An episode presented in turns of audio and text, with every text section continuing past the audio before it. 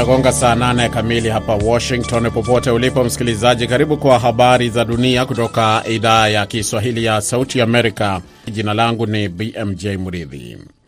Mtafaruku uliosababishwa na maandamano katika mji mkuu wa Sri Lanka, Colombo, ambayo yamesababisha kujiuzulu kwa Rais Gotabaya Rajapaksa na waziri mkuu Rani Wikesinge umeendelea hivi leo huku waziri mkuu huyo akisema kwamba mawaziri wote watajiuzulu mara moja serikali ya mpito itakapoundwa. Vyama vya upinzani vya Sri Lanka vilikutana jana Jumapili kujadili mchakato wa kuunda serikali mpya. Mkutano huo ulifanyika siku moja baada ya rais na waziri mkuu kusema watajiuzulu, lakini waandamanaji walisema wataendelea kuwepo katika makazi rasmi ya rais na waziri mkuu mjini Colombo hadi viongozi hao wawili watakapoondoka rasmi madarakani.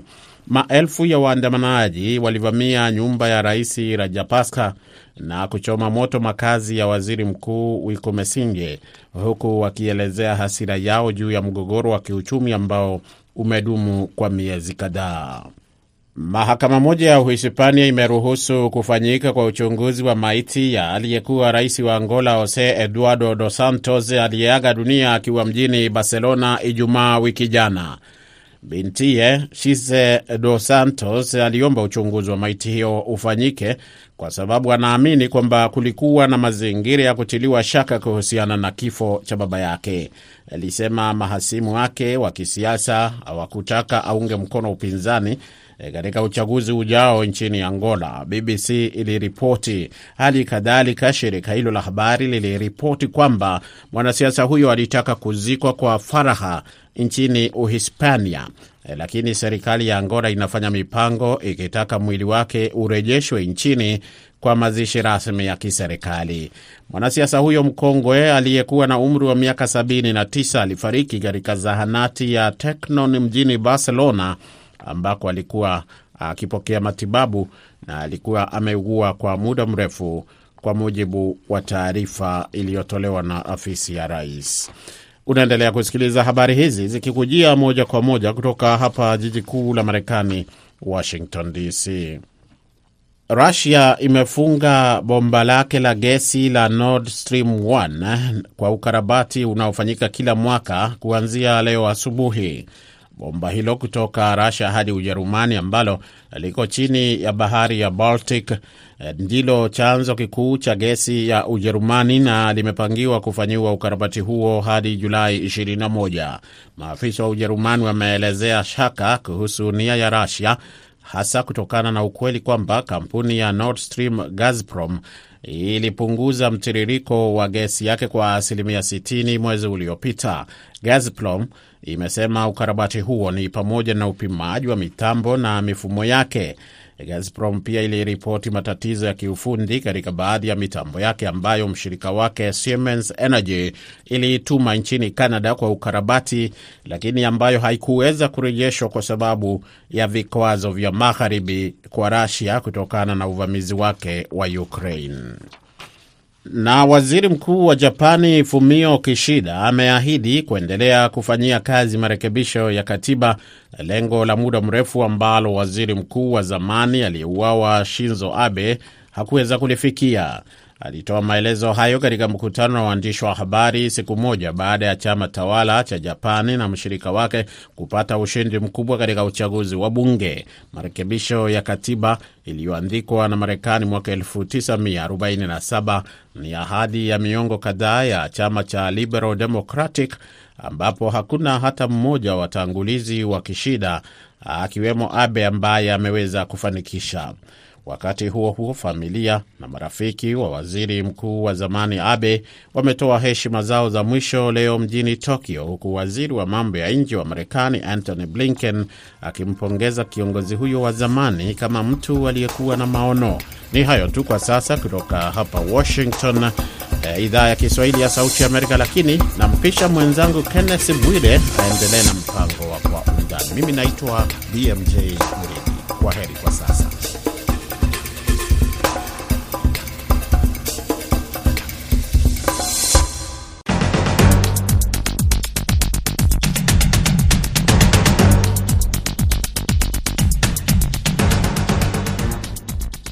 Kwa undani. Tunaangazia habari kwa undani zaidi ya ilivyoripotiwa. Karibu, jina langu ni Kenneth Bwire. Hii leo tunaangazia makubaliano kati ya kampuni ya Umoja wa Falme za Kiarabu na serikali ya Kenya kusimamia bandari za Mombasa, Lamu, Naivasha na Kisumu. Makubaliano hayo yamezua mjadala mkubwa, baadhi wakisema kwamba Kenya imeuza bandari zake. Sehemu ya pili, mwandishi wetu wa Dar es Salaam George Njogopa anaangazia mfumo wa vyama vingi Tanzania. Karibu.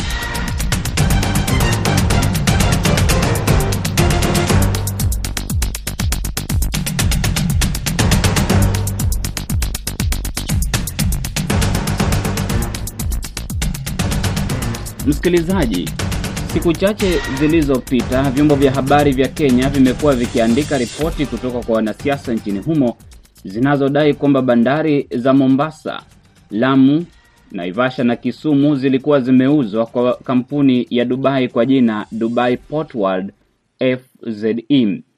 Madai hayo yametawala kwenye majukwaa ya kisiasa, lakini wengine wameyapuuza kama ya siasa yenye lengo la kuwanufaisha baadhi ya wanasiasa kuelekea uchaguzi mkuu wa mwezi ujao Agosti tarehe tisa.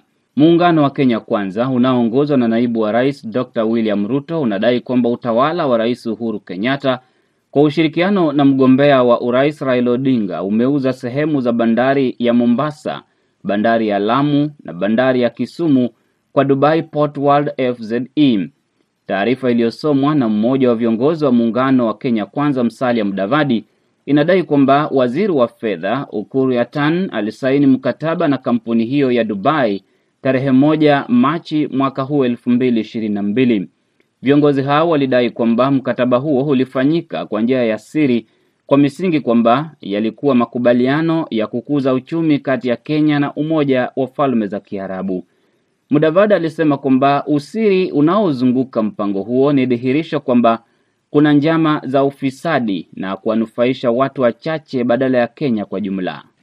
We all know that if it looks like a duck, swims like a duck, and quacks like a duck, then probably it is a duck. Ukiona ndege anaonekana kama bata, anaogelea kama bata na kutoa mlio kama bata, basi huenda ni bata. Hivyo basi, kwa sababu mkataba kati ya serikali na kampuni ya Dubai unaonekana kama ufisadi, unaogelea kama ufisadi, unapiga makelele kama ufisadi, na hivyo basi ni ufisadi. Mudavadi alisema kwamba mradi huo utapelekea Kenya kupoteza mabilioni ya pesa. Viongozi hao walidai kwamba mkataba kati ya serikali ya Kenya na Dubai Port World FZE utatoa fursa kwa kampuni hiyo kujenga na kusimamia sehemu namba kumi na moja hadi kumi na nne za bandari ya Mombasa, kuweka vifaa vya kupakia na kupakua shehena katika bandari ya Lamu na kusimamia bandari ya Kisumu sawa na Naivasha. Walisema kwamba hakuna zabuni ilitangazwa kabla ya mkataba kusainiwa kulingana na ibara ya mia mbili ishirini na saba ya katiba ya Kenya. Walitoa nakala ya stakabadhi kadhaa kwa vyombo vya habari na kwenye mitandao ya kijamii kama ushahidi wa madai yao. Mojawapo ya stakabadhi hizo zilisainiwa na waziri wa fedha Ukur Yatan.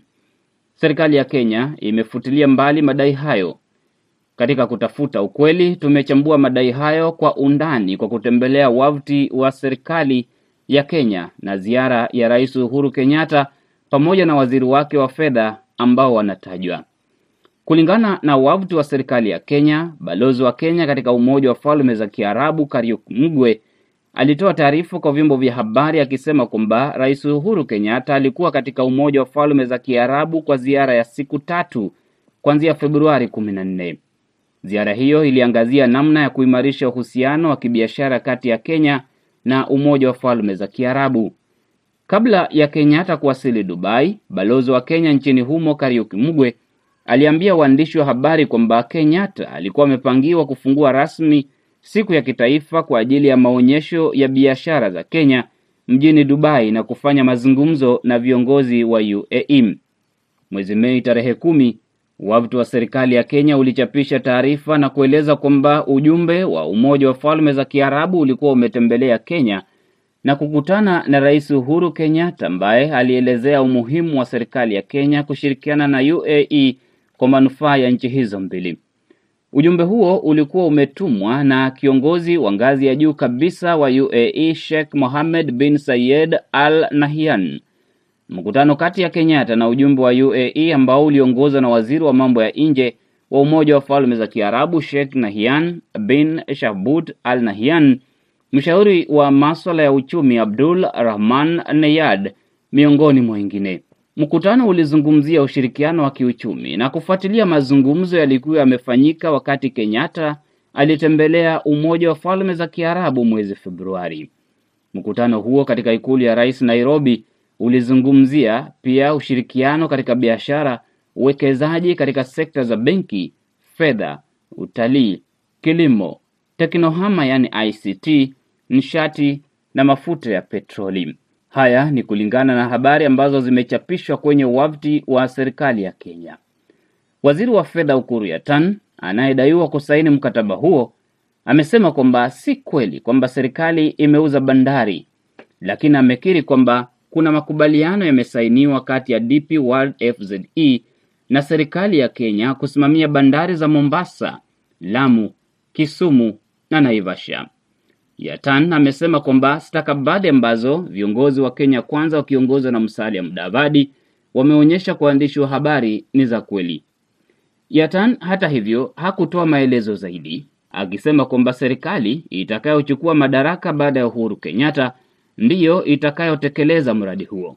Lakini viongozi wanauliza kama ni mradi wa serikali inayokuja, mbona yawepo makubaliano wakati huu na yasiachie serikali inayokuja kuamua makubaliano hayo? Muungano wa wafanyakazi katika bandari ya Mombasa wanataka serikali ya Kenya kusema ukweli kuhusu madai hayo. Simon Sang ni katibu wa muungano huo. Ukiangalia barua kwa undani, there is no clarity kama kuna makubaliano au hakuna makubaliano, kwa sababu ukisoma sentensi zingine zinasema kwamba kama vile ambavyo uh, idhini au uh, tuseme aegis office is aware, so it's like kuna ni, ni you know, majadiliano au mazungumzo ambao labda ime take place eh, baina ya serikali na labda serikali ile ingine. Kuna vile ambavyo hakuna wazi sana Ukur Yatana alisema kwamba mradi huo ni mpango wa muda mrefu wa serikali ya Kenya utakaohusisha pia usafirishaji wa bidhaa kutoka bandari hizo hadi Sudan Kusini na Ethiopia. Amesema kwamba Kenya haina uwezo wa kutosha kutekeleza mradi mkubwa kama huo. Yaliyomo kwenye mradi na namna utakavyotekelezwa yamesalia siri kati ya serikali ya Kenya na Umoja wa Falme za Kiarabu. Serikali ya Kenya inaendelea kutetea makubaliano yake na UAE. Waziri wa fedha Ukuru Yatan amesisitiza kwamba kilichofanyika ni makubaliano na wala hakuna mkataba wa mwisho umefikiwa. Amesema kwamba Kenya ina ushirikiano wa kibiashara na serikali tofauti na kwamba kuhusu usimamizi wa bandari, Umoja wa Falme za Kiarabu ina uwezo mkubwa wa kusimamia shughuli za bandari, ndiyo maana imeingia mkataba huo. Serikali ya Kenya inasisitiza kwamba mradi utatoa nafasi za ajira, upanuzi wa bandari, kubuni nafasi za biashara na kwamba Umoja wa Falme za Kiarabu utakuwa na soko kote Afrika Mashariki na Kati. Lakini wafanyakazi katika bandari ya Mombasa hawajaridhika na maelezo yanayotolewa.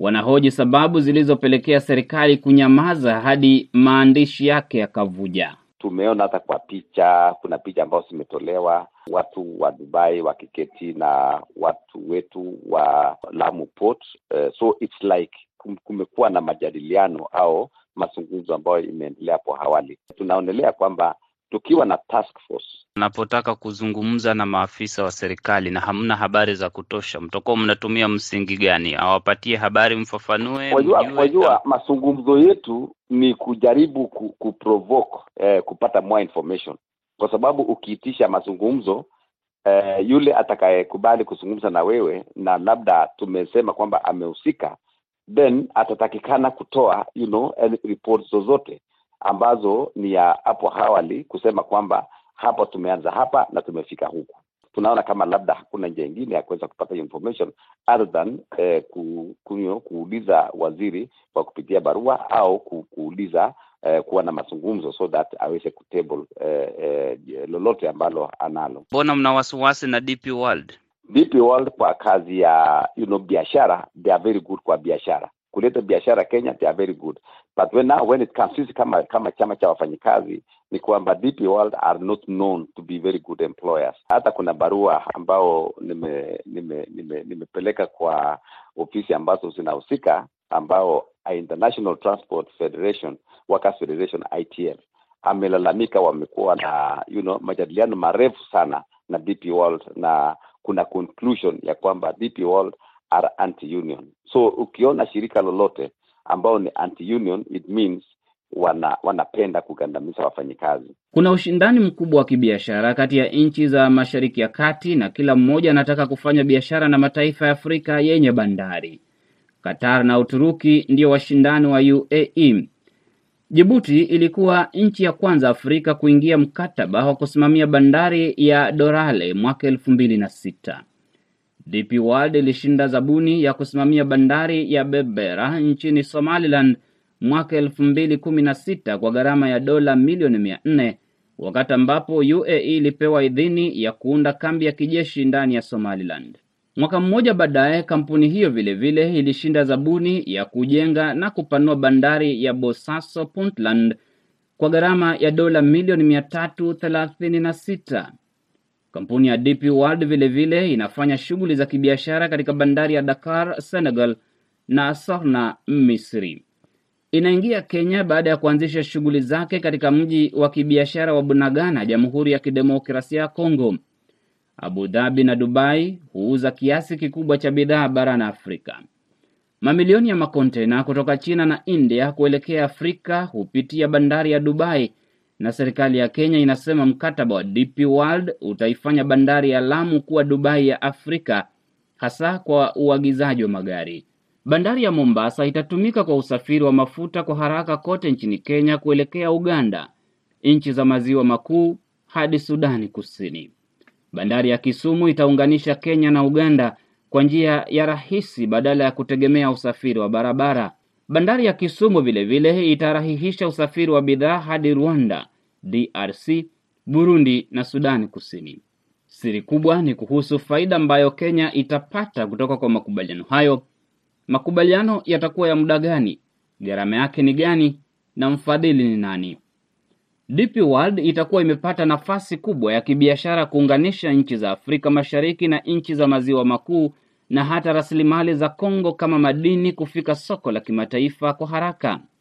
Usiri unaozunguka mkataba huo ni tetesi kubwa kwa Wakenya wanaotaka kujua iwapo kuna watu binafsi watakaonufaika, ikitiliwa mkazo kwamba kuna utata unaozunguka namna kampuni ya mwanasiasa ambaye ni gavana wa Mombasa Ali Hassan Joho ilivyopata zabuni ya kusafirisha makontena yote kutoka Mombasa hadi Sudani Kusini. Harriet Muganda ni afisa wa tume ya Haki Afrika inayotetea masilahi ya haki za kibinadamu pamoja na biashara. Ishu ambayo imekuwa ni siri, hata malori ambayo yako hapa yamelala saa mbili saa tatu pale, ukiangalia hata saa mbili saa tatu hakuna mtu hakuna gari, yani matatu ziko pale, ni kuimba tu, ni kuimba, ni kuimba, hakuna wateja. Sasa hizi kila kitu inakuwa militarized, militarized, militarized.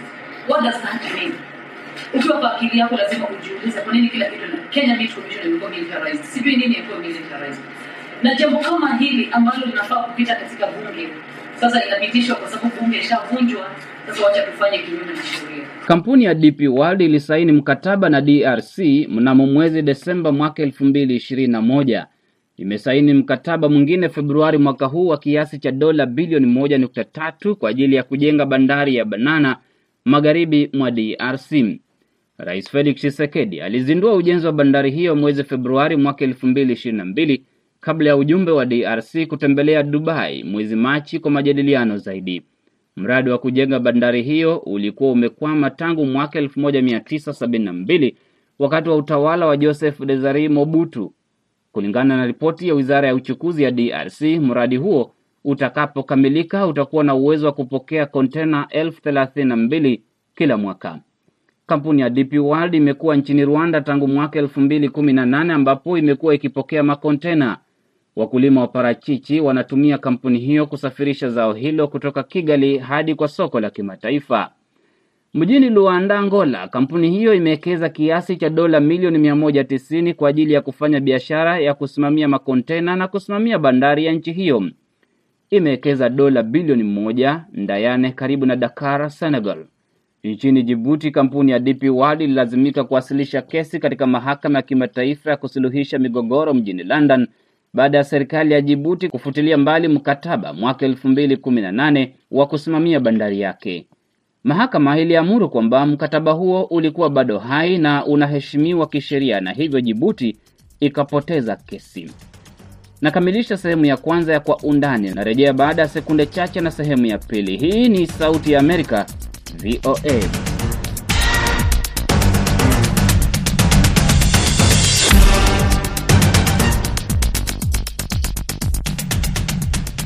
Hii ni sehemu ya pili ya Kwa Undani kutoka Sauti Amerika, VOA. Mimi ni Kenneth Bwire. Katika sehemu hii mwandishi wetu wa Dar es Salaam George Njogopa amefanya mazungumzo na mwanzilishi wa chama cha Umoja nchini Tanzania, akiwa anaangazia mfumo wa vyama vingi nchini humo ambavyo sasa vimefikia ishirini.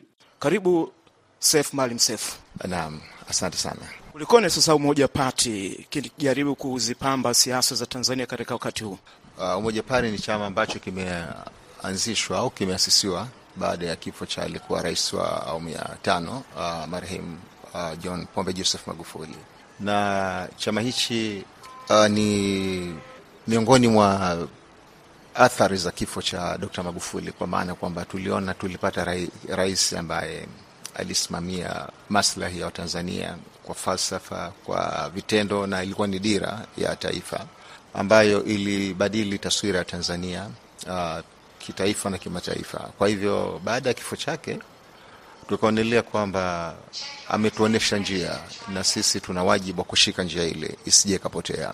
Kwa hivyo ndio sababu hasa ya kuanzisha chama hichi, na labda ingekuwa ni katika masuala ya philosophical sense, yani mitazamo ya kifalsafa, kama wakati ule wa nyakati za ukombozi miaka sitini palikuwa pana vuguvugu la kimaksi kilenin na mambo kama hayo.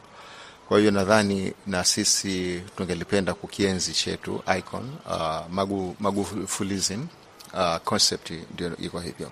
Naam, Amefariki dunia akiwa katika Chama cha Mapinduzi, na yeye alikuwa akizifuata na kuzitekeleza sera za Chama cha Mapinduzi. Kulikoni nyinyi sasa mnakiibua chama kipya? Haya si mngeyatekeleza ndani ya Chama cha Mapinduzi? Uh, kwanza ni uh, kuitanua demokrasia na kuitafsiri kwa vitendo, kwa sababu nchi yetu ni nchi ya, uh, cha, uh, ya, ya vyama vingi na miaka thelathini sasa baada ya kurejeshwa kwa mfumo wa vyama vingi vya siasa. Lakini kwa upande mwingine pia swala la wanasiasa kubadilika kwa muktadha wa kile ambacho wanahisi kinataka kupaswa kufanywa kwa wakati mwafaka. Kwa hivyo nadhani unaweza ukaona kwamba vuguvugu hili la umoja ndani yake kuna siri kwamba umoja unakusanya watu wa itikadi tofauti tofauti, na sidhani kama watu wote wataendelea ku, uh, kuwa wanachama wa Chama cha Mapinduzi pekee au labda vyama vingine. Kwa hivyo tumwa, ni kama kapu kubwa ambalo linachukua wanachama itikadi ya waliokubali falsafa ya John Pombe Magufuli. Wengine wanahisi kwamba pengine chama hiki kina baadhi ya watu mashuhuri ndani ya chama tawala, na nyinyi mmetangulizwa tu ile siku za usoni, mambo yakishawiva waingie katika chama hiki. Uh, actually ni watoe wasiwasi wa Tanzania na wananchi wote kwa ujumla kwamba mimi ndio mwasisi wa chama hichi, na kama nilivyosema, nina fikra na maono ambayo yana athari ya Dr. John Pombe Joseph Magufuli, lakini siko peke yangu ambao wenye uh, kuathiriwa na utendaji bora wa kazi aliyotuachia Rais Magufuli. Kwa hiyo naamini kuna watu ambao katika vyama mbalimbali ikiwemo Chama cha Mapinduzi na vyama vinginevyo ambao pia vile vile wamevutiwa na pia ni waumini wa uh, falsafa ya hapa kazi tu ambayo ikitekelezwa na uh, Rais uh, John Pombe Magufuli. Kwa hivyo si ajabu na sikanushi na wala sioni vibaya kulizungumza hili. Nitakacho uh, refrain kuku nitakachojiepusha nacho ni kutaja majina labda fulani na fulani, lakini waumini ni wengi kuanzia ngazi za chini, kwa sababu alijipambanua na siasa za wale ambao hawakupata fursa barabara za kijamii, kwa maana uh, maarufu wanyonge, lakini pia vilevile vile kuna watu waliomo katika uongozi uh, katika chama, vyama na serikali, pia ni waumini wa, wa, wa falsafa ya John Pombe Joseph Magufuli. Hamwamini utendaji kazi wa serikali iliyoko madarakani kwa sasa, ambayo imeahidi kutekeleza baadhi ya mambo au yale yote ambayo yaliasisiwa na John Pombe Magufuli na kuyaleta mengine makubwa zaidi. Mwamuzi wa tathmini ya utekelezaji au falsafa inayofuata na chama fulani au serikali iliyopo madarakani au vyovyote vile wavyo ni wananchi wenyewe. Itakuwa si sahihi mimi kuwa uh, msemaji kwa niaba yao, lakini naamini kabisa, na ndio maana tuna uchaguzi sasa. Naamini kwa jitihada ambazo tumeendelea kuzifanya kwa kipindi cha mwaka mmoja ya kusajili chama hichi kisheria ili kiweze kupata uradhi pamoja na kufuata taratibu za kisheria kushiriki katika uchaguzi, basi ni wananchi ndio watakaoamua kwamba nani ni hasa mrithi um, na mtekelezaji um, wa yale aliyoacha Rais Magufuli. Lakini pia kuna wasiwasi wengine wanahisi kwamba pengine huu ni mgawanyiko ambao uko ndani ya chama tawala, na nyinyi ni baadhi tu ya wale ambao hamkuridhika na namna utendaji wa sasa unavyofanyika. Kwa hivyo ameamua kujiibua kwa upande wa pili, ili kuona kwamba mnakuja katika wakati ambapo vuguvugu vugu la kuelekea katika uchaguzi ujao ndio hivyo tena lishaanza kupamba moto, ukianzia hata ndani ya chama tawala chenyewe CCM ambacho mwaka huu kinafanya uchaguzi wake mkuu.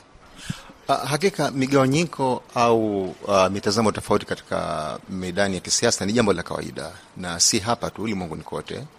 Kwa hivyo hata hapa Tanzania si wote walikuwa ni wanachama wa Chama cha Mapinduzi, na wengine walikuwa hawana vyama kabisa. Lakini kwa bahati mbaya, historia ilikuwa ni kwamba tulikuwa na mfumo wa chama kimoja kwa muda mrefu, lakini kuna watu ambao walikuwa na tashwishi tofauti ambazo pia zikitofautiana na aliyekuwa mwasisi wa chama wa taifa letu Mwalimu Julius Nyerere. Kwa hilo wala si jambo la kuroja, ni jambo la kawaida kabisa. Rais Magufuli, utawala wake wa miaka mitano, wengi licha kumpa alama nzuri katika uendelezaji wa miundombinu pamoja na kuleta nidhamu katika utumishi wa umma, lakini anakosolewa vikali kuanzia nyumbani mpaka ng'ambo kwa namna ambavyo alivyokuwa akijishughulisha na masuala ya demokrasia, akibinya uhuru wa maoni, haki za binadamu. Alikuwa akitajwa kila sehemu kwamba kiongozi ambaye alikuwa hazingatii sheria na kanuni. Hata baadhi ya vyama vya siasa alivibana sana kukujinasibisha huko. Mwone kwamba mnaingia katika mtego ambao wengi walikiutizama kama sio mzuri. Unajua, uh, ki, kiasili binadamu hana mazuri yote na hana mabaya yote, lakini hupimwa kwa mizani yale mazuri aliyofanya. Ukiniuliza uh, mimi pamoja na waumini wa falsafa ya aliyoacha Dr. Magufuli, ametuacha mengi mazuri kiasi ni muhali mno kuyakumbuka mabaya kwa sababu aliyefanya mazuri yana ushahidi. Amekuwa ni mtetezi wa tabaka la watu ambao uh, kwa mfano alifanikiwa ali, ali kupeleka nchi yetu katika uchumi wa chini kati. Amejenga miundombinu na si wakati wa utawala wake tu kama rais, kwa kipindi cha kifupi alichoishi kama rais, lakini uh, rekodi yake tangu akiwa mtendaji katika serikali, na nafikiri pengine ndio dhamira iliyomsukuma akawania nafasi hiyo ya juu. Kwa hiyo ametuachia urithi. Sijui wanaomsema kwa mabaya wanamsema kwa yapi na kwa ushahidi upi. Mimi nashindwa kuweza kuyatolea maelezo hayo, lakini wakaniuliza mazuri yake ambayo yametupelekea kuweza kusimamia falsafa hii, basi nasema nadhani kipindi hichi kisingetosheleza kwa uzuri aliyofanya uh, Dr. Magufuli kwa nchi hii kwa kipindi kifupi. Mwaka elfu mbili na ishirini uliwania urais katika uchaguzi uliokuwa ukitaja kwamba ulikuwa na kasoro kwa mujibu wa vyama vya upinzani. Nawe ulikuwa chama cha upinzani, chama cha wakulima. Hivi sasa unajitambulisha kwa chama hiki kipya, umekitupa mkono yuko chama chako cha zamani? Ya, unajua katika chama cha wakulima mimi nilikuwa ni mwanachama, nilijiunga na upinzani baada ya kutoka chama cha Mapinduzi, na lengo langu lilikuwa ni katika kuleta mabadiliko, lakini kama unavyojua uchaguzi maana yake ni kushindanisha sera za vyama na pia uchaguzi ni, ma, ni unaambatana una na maswala ya mahusiano baina ya vyama, si kuhasimiana tu. Nilipokuwa AFP nilitumia haki ya kidemokrasia kugombania urais na nilikuwa ni mwanachama, lakini baada ya kufa Rais Magufuli nikaona nitaweza kuyaenzi zaidi yale ambayo ameacha Rais Magufuli endapo nitakuwa na uhuru wa kuanzisha uh, chama ambacho kitasimamia kwa dhati na nihukumiwe nayo kwamba nimesimama na Rais Magufuli akiwa hai na akiwa amekufa. Mahojiano hayo ya George Njogopa kutoka Tanzania yanakamilisha kwa undani hii leo. Mwelekezi wa kipindi amekuwa Aida Isa. Mimi ni Kenneth Bwire, asante kwa kusikiliza.